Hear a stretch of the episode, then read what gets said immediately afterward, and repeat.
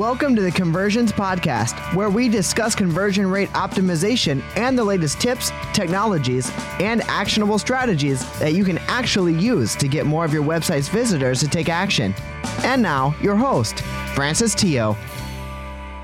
Welcome to another episode of the Conversions Podcast. We've been off the air for a while, but now we are back and ready to give you even more strategic advice and tips on how to improve your conversion rates on your websites. We've lined up some exciting guests in the conversion optimization space, and I will also be doing a couple of episodes to help introduce the fundamentals of conversion rate optimization and analytics to our listeners. Before we get started, let's take a look at some iTunes reviews.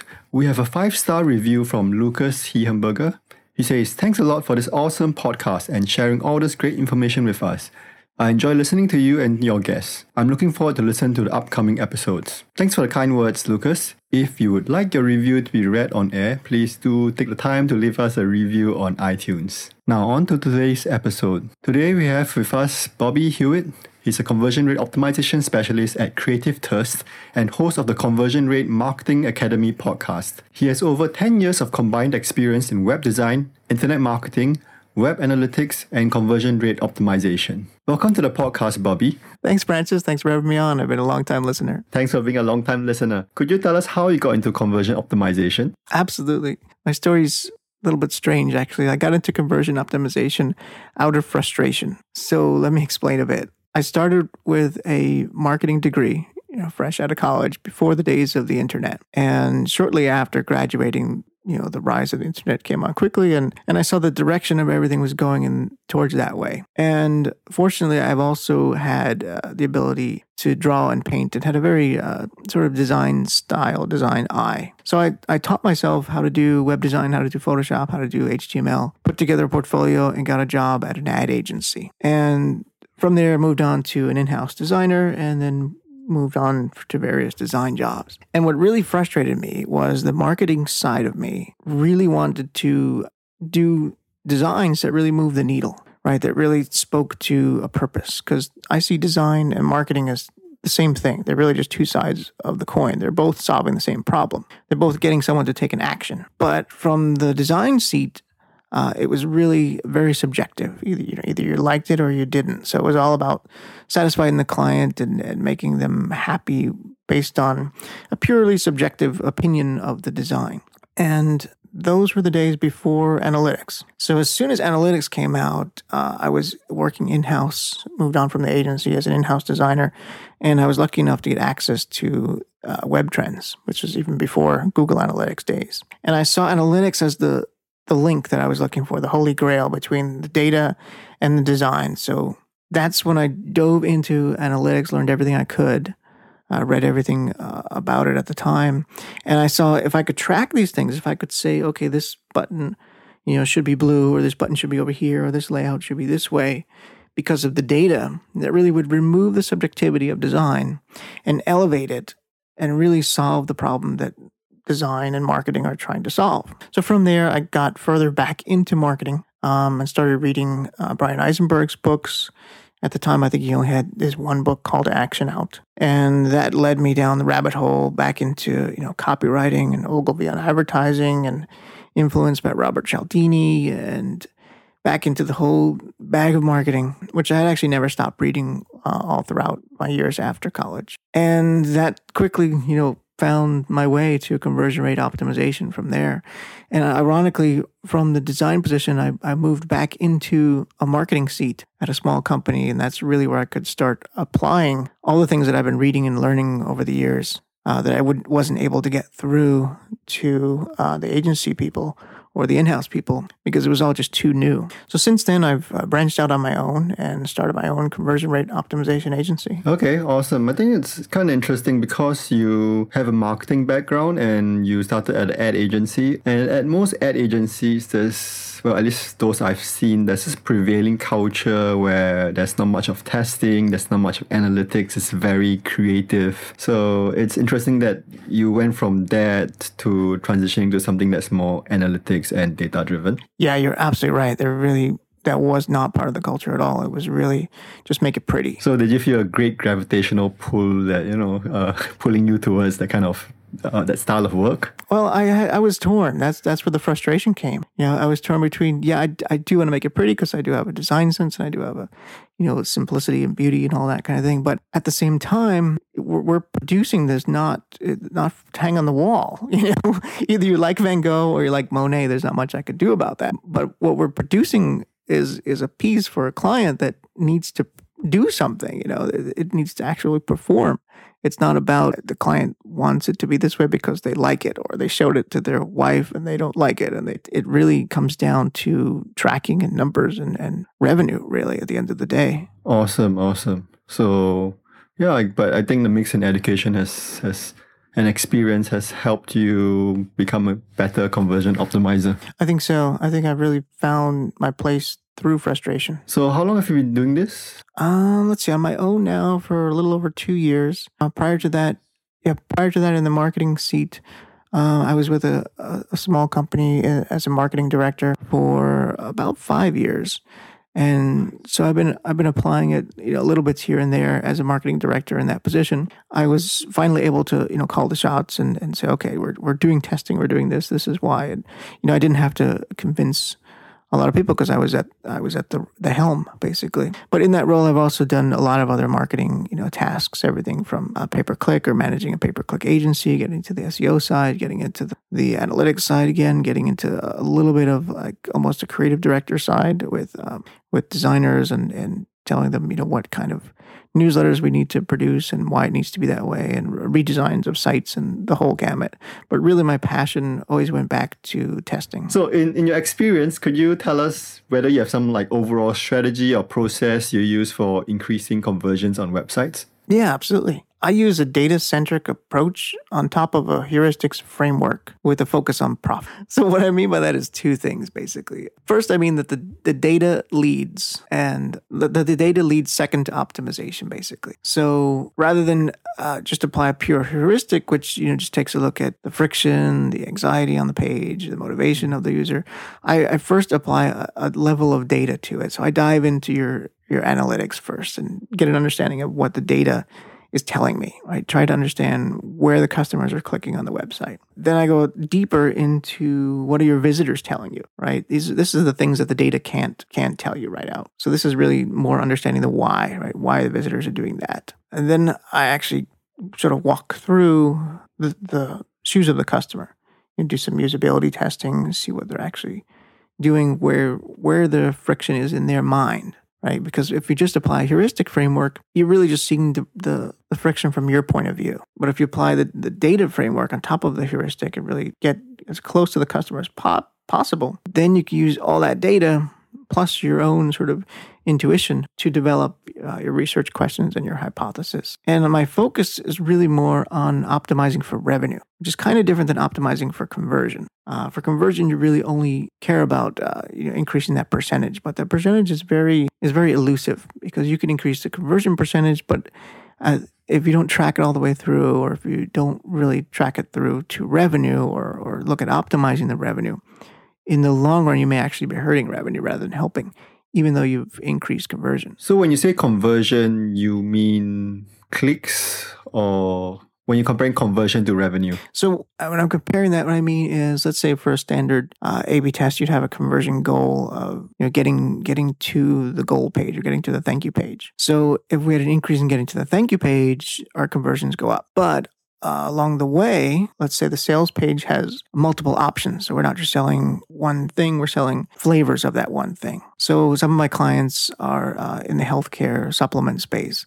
So a good example would be on one sales page, the client is selling uh, three different options of the same supplement. So they could buy a one bottle, a two bottle, or a three bottle. And if we're just tracking conversions straight, we're getting more people through the funnel to the thanks, but we don't know if more of them are buying the one bottle or more of them are buying the three bottle or the six bottle. Optimizing for revenue on top of that optimizes for total total revenue gained. So we could have an increase in conversion if we're just measuring that just by increasing overall one, three, or six. Or we could optimize for revenue and maybe the conversion will, will won't go as high, or maybe we'll have a version that, that's actually in the numbers looks like a loser. But when you dig deeper, we sold more of the six bottle in this version than we did in the one bottle. So therefore the revenue is higher. Does that make sense? Yeah, totally makes sense. That's very similar to what we do as well. Although I'm not I of course the end game is you really want to increase revenue because all every business wants to increase revenue. But I found that the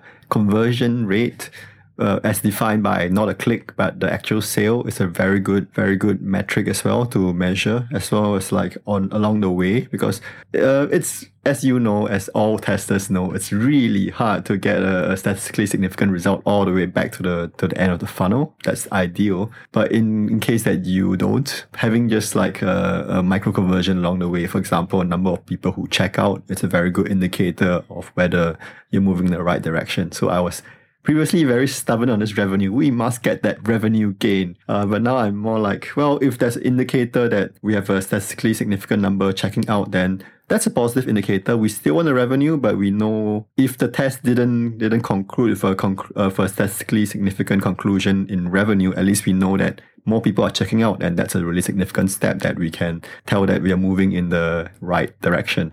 Absolutely. They both go hand in hand, optimizing for conversion and optimizing for revenue. It's just that when you just look at one route the other, you're you're sort of missing the other hand. You know, you can't operate with just one hand. Unfortunately not. It's really challenging to to optimize in this fashion, I have to say. It is, it, it is, and it's really not spoken about that much in, in the industry or not spoken as much as it should be. Well, let's all speak about it a bit more because it's really hard and it's really frustrating sometimes because it's such a long funnel all the way from the click to the to the sale. Yes, yes, and it, it takes a lot of patience uh, on the client side as well. So I'm going to digress a bit and um, ask you about a, a, problem that we always have when we're optimizing in this fashion. Since you since you are enthusiastic about this optimizing for revenue, the the actual number of people who check out and complete the transaction is going to be very small. So you're going to need a huge amount of traffic in order to get that number of conversions to yield a statistically significant result. And this is just like statistics. So how do you deal with that? Well, it depends, right? It depends on. Uh, ideally, you want your test to be as, as short as possible in the shortest time frame as possible. Because the longer you run a test, the more you know problems you you have of it remaining statistically confident and other factors involved, and you know, other validity threats in the test. Mm-hmm. So one way I deal with this, and it may not even be the best way, is to just look at uh, past data. So do uh, comparatively of you know previously to the test versus now, or if it's a seasonal product, last year at this time versus versus during this test period. So that's not necessarily a A/B split test. No, no. It's well, the A/B split test is, is going on, uh, you know, with the sales pages, and is optimizing for conversion. And we're looking at revenue maybe from now compared to the past. Okay. That that's a valid approach. Not exactly ideal, but I can totally see how it could come into play. Agreed. It's not the ideal situation. And people who have never done this kind of testing will not understand how the problems and why we have to result as one of these things. Um, even doing a before and after test sometimes, I don't like to do it. I have to say I hate to do it. But if, if that compared to running the test for the next six months, we have to make a call at some point. Exactly. It's the better of two evils. Unfortunately, we're not in a controlled laboratory with this. And there's so many factors involved that it just don't exist with a, a laboratory. We can control the environment where this we, really can't. I mean, it, weather even affects the decisions, or, or what's on TV may affect uh, conversions. I'm going to be clear that you know we don't recommend. We recommend using a scientific controlled test when possible, and I think you agree with me, right? Yeah. So I don't want I don't want the listeners going away and thinking like, oh, you know, this means we can skimp on this A/B testing. I I don't think that's the point here. Oh no no no. No, you you have to like I said, you have to use both. It's it's the right hand and the left hand. Right. In combination. Awesome, awesome. So that that's a difficult problem that I think a lot of e-commerce shop owners who are listening in would be interested in. So could you tell us uh, some of the top three or your top three or even the top conversion problems you see on websites and e-commerce shops and maybe I guess when you say your, your clients are mostly in healthcare and supplements, so this would be like lead generation as well as e-commerce. So what are some of the problems you see uh, on the internet or for your clients today? So lead generation is, is probably a separate subset of it. Uh, but really the top three, the top three problems I see consistently with, you know, regardless of the company, regardless of the, the product, uh, within that supplement space really comes down to this trust is probably the biggest one. So in that respect, I mean, the visitor coming to the page looking at at the supplement, they, if they haven't taken it before, that is their main concern is is this going to work? Is it going to work for me? Do I do I trust what they're telling me about this product? Second, I would say would be credibility. You know, are you a reputable company? Can I count on you? Uh, how long have you been around? And third, I, I would say is the offer. So in this area is is very tricky as well. It's sometimes it's not the right offer to maximize the profit. So, for example, in that one bottle, three bottle, six bottle option, uh, there may be a better profit maximizers if the offer was changed to you know, buy one get one free versus two bottle you know, or putting a, a, recurring or continuity option on the bottle of you know buy the buy one bottle now and sign up for monthly continuity at a lower rate. Uh, for that kind of issue, how do you exactly measure the because it's a continuity program? And they sign up for maybe three, six months or maybe even a year. How do you measure the, the lifetime value of customer of the customer and compare it to a straight sale? Because I would see that part of it would at least have to be a projection. You really can't. You have to deal with each of those individually. So it's kind of like I optimize for straight sale as one goal, one one test, and then another mm-hmm. another test or, or secondary goal optimizing for continuity. And sometimes the continuity optimization is not always uh, on page site optimization. Sometimes the continuity optimization may come in an email sequence follow up or even uh, a telemarketing sequence or a direct mail follow up. Okay, so it's, it's probably quite a op- hard optimization problem just because it's so complex uh, in terms of the funnel design. Absolutely. Yeah, just have a well, just have a follow up question would be something like, for these complex funnels, do you test pricing? Because I've always had people asking me like, how do you test pricing? And I tell them like, it's not really technically possible for most platforms. It's really hard to test pricing these days. Do you test pricing? I do. I do test pricing. It, it, that's a slippery slope as well. There's, there's, I think, two ways to do it. Well, I guess there's really one way to do it, right? The, the ethical way to do it. um, the and what I mean by that is if we just take the same product and change the price, that's not too ethical. You, you should add something to it uh, to, to justify why the price is different, or if the test okay. is, or you know, if you find at the end of the test that the lower price was the winner, uh, you can then go back and sort of refund or give credit to all the people who take mm-hmm. the, the higher price. But I, I, have done price testing in the past, and that gets very tricky as well. For that, I like to, to sort of look at it in uh, two different ways. So look at it in, and that's one example where the the conversion rate is kind of thrown out the window. So I look at the the revenue, like a revenue per click, revenue earnings per click, uh, that approach, and then I also so initially we we call the winner based on that, but because I'm a little bit skeptical, I like to track the lifetime value of those purchases at, at each different price point over time and really see okay what is it in 30 days 60 days 90 days 120 days to really see okay are we you know because in the short term we may be gaining the revenue per click maybe higher you know at one price point but in the long term maybe the lifetime value is lower. So it's really a long term test.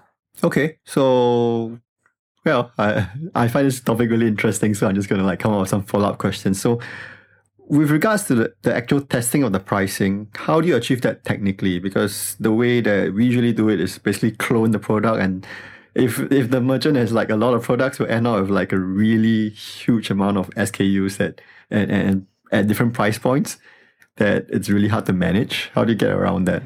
Unfortunately, I don't. I do the same thing. Clone clone the page, create a new SKU. okay, so I was I was thinking like, oh, you have some like magical solution that I don't know about, because this is the only way I've seen and can get really messy really quickly. Yes, yes, you're right. There, there's no elegant way to do it. Because of that, it's usually uh, you know one of the last things we test, and it's usually re- reserved for maybe one of the most popular you know products. It, it's really picking your battles at that point. It's like is it is it worth the effort on these tiny products that don't sell much? Probably not. It's just worth the, the effort on your flagship product? Yeah that could be a game changer for your business. Hmm, yeah. That's more or less what we do as well um, with regards to the to the tracking the lifetime value of the customer how do you use special tool to do this not really i just use excel okay so you don't recommend any like cool analytics software that I know uh, several of the products now can help with that. So you don't use any of that? Not currently, probably because of the sophistication level of my clients, more more likely. Okay, cool. This is the easy way around it, and I don't really track that as well so closely. It's more of the first sale because it's hard. It's hard. Yeah, and it takes it takes time too. I mean, even after the test is over, it's kind of like, oh yeah, we got to go back to that and see what it looks like. You know, 120 days out. That's the last thing people are thinking of. And at that point, you may have moved on to you know test iteration seven or eight, and but that's fine as long as you keep that in the back of your mind and keep that Excel file somewhere. I use just reminders in uh, on the Mac just to remind me uh, this date. Mm-hmm. Go go back and check the lifetime value of this product. Yeah, I think that the tools are getting more mature and very soon we will be able to get all that data down to the exact who purchased what and how much they purchased in the last three years that kind of thing it's coming yeah i'm su- i'm surprised we're not there like i i really wish we would move faster I believe you can do that in KISSmetrics at the moment, and the new Google Universal Analytics. Uh, it's sort of still in beta, I believe. Um, played around with it a bit. That kind of capability is there, if I'm not wrong. I haven't really configured it to a complex level, but that capability is is there in the technology existing today. The only thing is it's not easy to set up accurately. Yeah, and not many people are know about it or, or know the value of it to, to actually do it. Yeah. So, well, growth area for you and for me, I guess. Absolutely. I, th- I think it's kind of like even though the, the tools are there, they're they're stagnated by the the people. Yeah, you need a computer science degree to set it up. And I have a computer science degree and I find it like, this is challenging. So yeah, are there any other conversion problems you would like to point out? Those are really the, the biggest, at least in this space. I think each niche or each product is, is really unique. Yeah, that's a recurring theme on this podcast. Like we have all the testers coming on and say, uh, they, they will say something like, it depends, you know, every situation is unique. Yeah, unfortunately, that's the answer.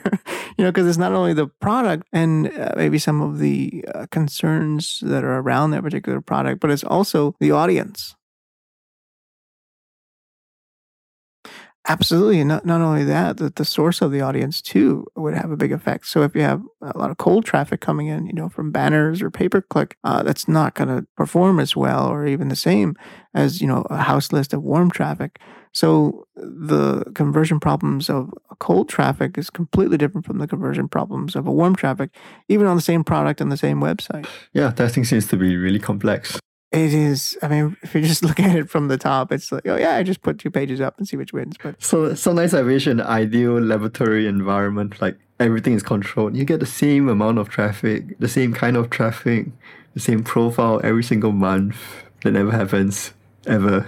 Nope. No, those those guys in the in the white lab coats in the hermetically sealed room are, are spoiled. So uh, let's just move on a bit. Could you share with us some of the more interesting conversion optimization case studies you've worked on, and maybe some of the lessons learned from that? Yeah, sure. So there's one that I was I thought about this for a while, uh, knowing this podcast would come up, and I I picked one that has uh, a two step conversion funnel. So page one uh, is a long form sales letter that captures part of the order. Uh, it just captures your name and, and address. And page two is the order form, uh, which captures your credit card. So this particular test, uh, the sales letter, we did a test on the sales letter part, and it had minimal impact. It was only a 6.63% uh, improvement on conversion to sale. But I also measured all the way through at, at every step, uh, which is vital for optimizing revenue. And, and what that showed is that the minimal impact improvement page got way more people to step two, the order form page, like 17% more than the control page. So I started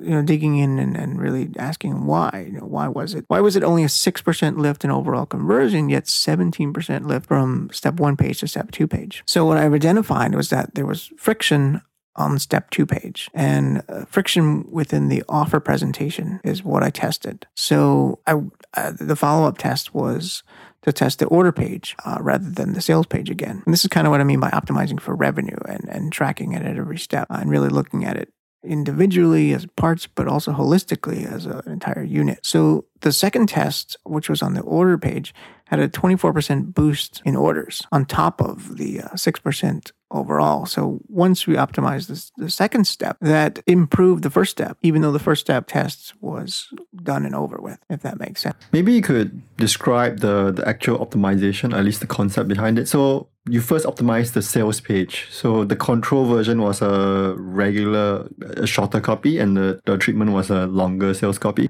No, actually, they were both long copy. Okay, so what was the concept behind the changes? Uh, the concept behind there was increase the the trust, increase the credibility. So we had a doctor endorsement on one, no doctor endorsement on, on another. Put trust marks on one and not on the other. You know, secure site, uh, secure secure uh, Better Business Bureau images. That that sort of credibility building things. So you found that from the first test, you had an increased click through to the order form, but overall, you did not get a basically increased return in on in terms of revenue. Is that about right? No, we did. We did. We had a six percent increase on conversion to sale. Six percent increase in conversion to sale. Okay, so that's basically number of conversions. Right. So we had a we had an increase in in conversion sales from from the sales page test. And the revenue? Don't think I could share the numbers with revenue.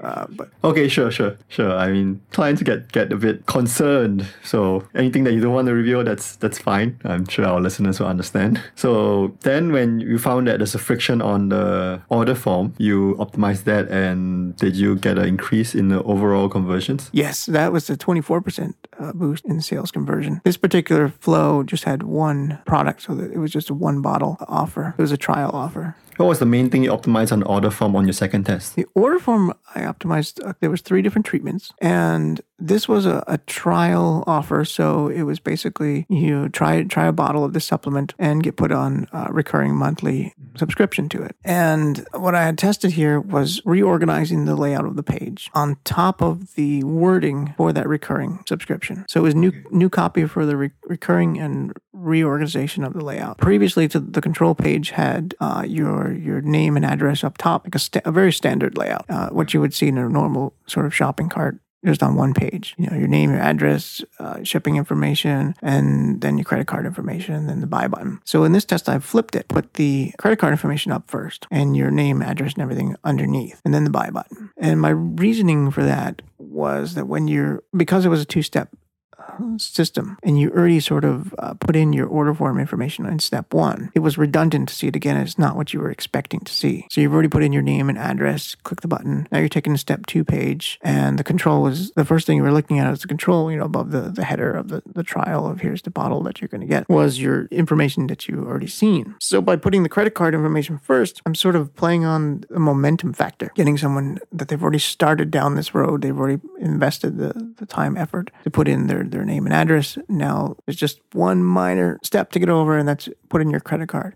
But then, oh wait, let's make it more clear with a copy underneath, underneath that credit card. So you've already gone through the pain of putting in your credit card. Now you're now you've got to uh, now you've got to wrestle with the continuity portion. You know, do you really want this free trial if it means you're going to get put on a monthly subscription? And so this this test actually just was a recent winner. So we still have to sort of track it through to see if those continuity offers or continuity visitors or customers, uh, you know, remain. You know, are we are we just increasing the the trial or are we really increasing the, the continuity revenue? So how much of a lift do you get from this second test? This was a twenty four percent boost. Basically, you moved the credit card fields earlier in the conversion sequence. Wouldn't that increase the friction?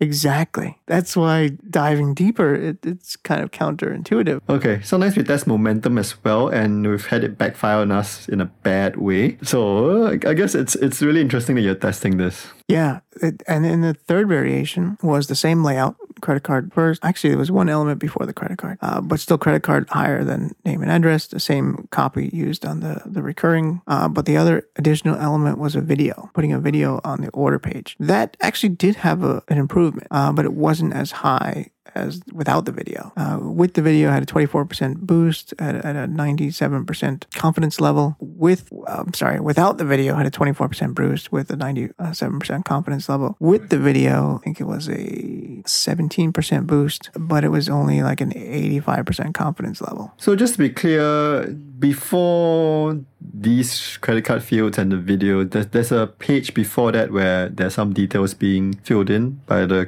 prospective customer. Yes, yes, exactly. And I think that's really the only reason why it worked. Yeah, that would totally make sense because it wouldn't make sense to like just shove some credit card fields in front of the, the visitor. They'd be like, what?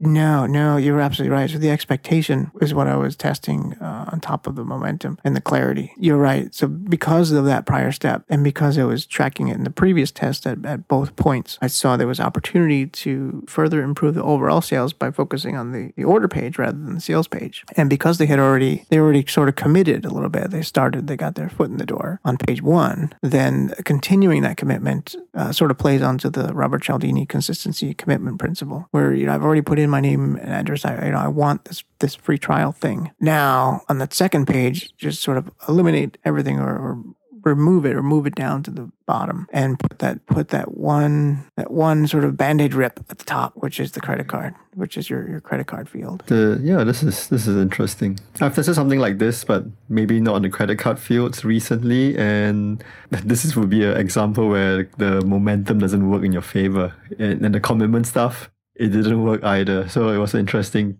uh, kind of test.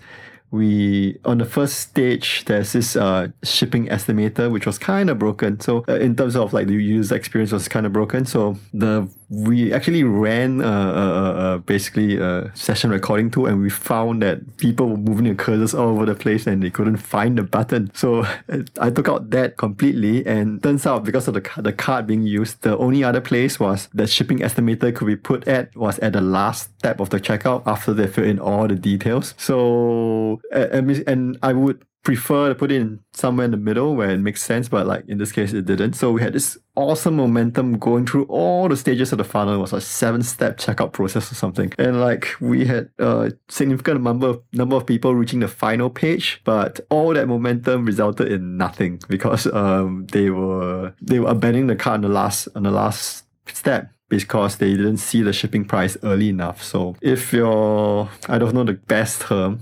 negative motivator. I just made up this term. Negative motivator and motivation is strong enough, it could counteract all that good momentum and all that commitment we had getting through to the seven steps or however many steps you have. So always be testing, I guess. Yeah, th- this is one of those situations where it, the answer comes down to it depends. So uh, in my two step process, the shipping price is shown upfront on step one. So we, we've eliminated that negative momentum as you as you call it. And yeah it's really not apples to apples. It's uh, no no test is apples to apples. It's interesting that you lost all that momentum. I think some opportunity might be to do some retargeting on those abandonment people. And you know exactly yeah you know exactly what what the offer should be too.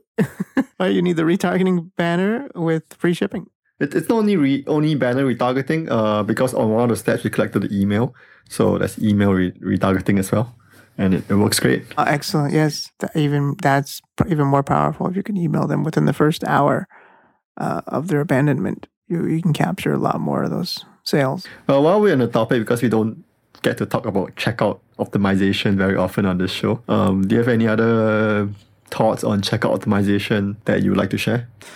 Checkout optimization is usually technically challenging, unfortunately. Um, a lot of the shopping carts I deal with are not set up for A/B testing. You kind of have to hack. This particular test was was not with a shopping cart, but with an order form, which I guess is kind of the same, but it, it's a little easier, I guess, to do A/B testing because I could just duplicate the page, duplicate the order form page, whereas I can't really duplicate the shopping cart page. Uh, well, I could, but it's not worth it. Yeah, I've had a lot of difficulty doing that as well, but it's when you actually manage to implement it, it's sort of like it feels good because it's so challenging. yes, it's it's uh, it's a technical success. Uh, well, it's quite an interesting question that always comes up. Uh, people ask me this all the time. What do you think about um, the different kinds of checkouts, and do you have any experience or rules where each whether one performs better than another? So the the three general forms of checkout would be like one is like having everything on one page. Uh, the second kind would be multiple steps where they have to click a next button, and the third kind is like the accordion style checkout, which is getting quite popular. Do you have any thoughts on which is better? in your experience? Unfortunately, I usually am stuck with whatever the client has. so to, to do a complete 180 and say, you know, let's test this other one, I'm usually limited by the technical parameters of what what the playground is that I'm playing in. So I don't really get to check. I don't really get to test that radical redesign of a checkout, um, other than you know just testing elements within the checkout itself. Yep. So that's my experience as well. Uh, quite a pain. Yeah, I mean, I I would love to. I'm sure you would too. you know, do do a test against a one step versus. Yes, I I try to sometimes, uh, but it's basically for most cards. It even if they offer more than one kind of checkout, it will be like a checkbox where you don't really you can't really split test, and this is something that is like a major change. So it's it's like there's some resistance to just checking the box without testing anything. It's kind of risky. Absolutely, especially at that critical point in the in the order. Right. So now let's just wrap up. So what would you say is your top actionable tip on improving conversions on a website? I'd say my tip is get as close to the customer as possible. So data is only one way that you can do that, but you really have to drill down deep to understand the visitor's beliefs, not just the reasons why they buy, but really beyond empathy and really what they believe about your product, believe about your your industry, believe about your competitors. The top actionable tip I can tell your listeners is to go beyond the data, go beyond the the survey data, go beyond the numbers, and actually call the customers and sort of interview them. Do phone interviews to really deep at a personal level to understand what they believe. Awesome. I think it's an awesome tip, although it's quite resource intensive, but in some cases, I think that would be totally very useful. Yeah, it's just it's just a, a different angle that you're not going to get any other way. Do you find that running like surveys is a good compromise when you don't have the resources to do a, not every client will have the resources to do like one to one calls to customers? Oh, definitely. Advocating you do phone interviews in addition to surveys. Because even surveys will only tell you part of the story right? Depending on how you how you word the story, or even if you even if you do open ended surveys, which open ended are what I usually do all the time. But even that, you're only going to get people to fill out the open ended who are really either angry or really happy, you know. And then at some point, it's gonna be like, oh, this this is too much work. I'm not gonna type a whole. You'll get maybe a couple of survey responses that are paragraphs long. But if you if you get someone on the phone and talk to them, it's just much easier for them to open up than it is for them to to write out the answer, you know, because a lot of times they also can't, they can't really articulate it, much less mm. write it out. But when you're talking to them, you could sort of walk through the difficulty of articulating that, you know, with, with questions like, tell me more. What do you mean by that? When you say this, what, what do you mean this or do you mean that? Whereas you can't get any of that in a, in a survey. The surveys are great though. I mean, don't get me wrong. I think both are important. Awesome. Awesome. I think that's a great tip. And even if we know, uh, as a website owner, you're not doing any testing, it's still good to talk to customers. Absolutely. Even if you talk to them and just make changes without testing it. I mean, I can't believe we're advocating that on a conversions podcast, but we are not advocating that. But I mean, in the in the absence of having you know having the technical skills and the time to do it, why not?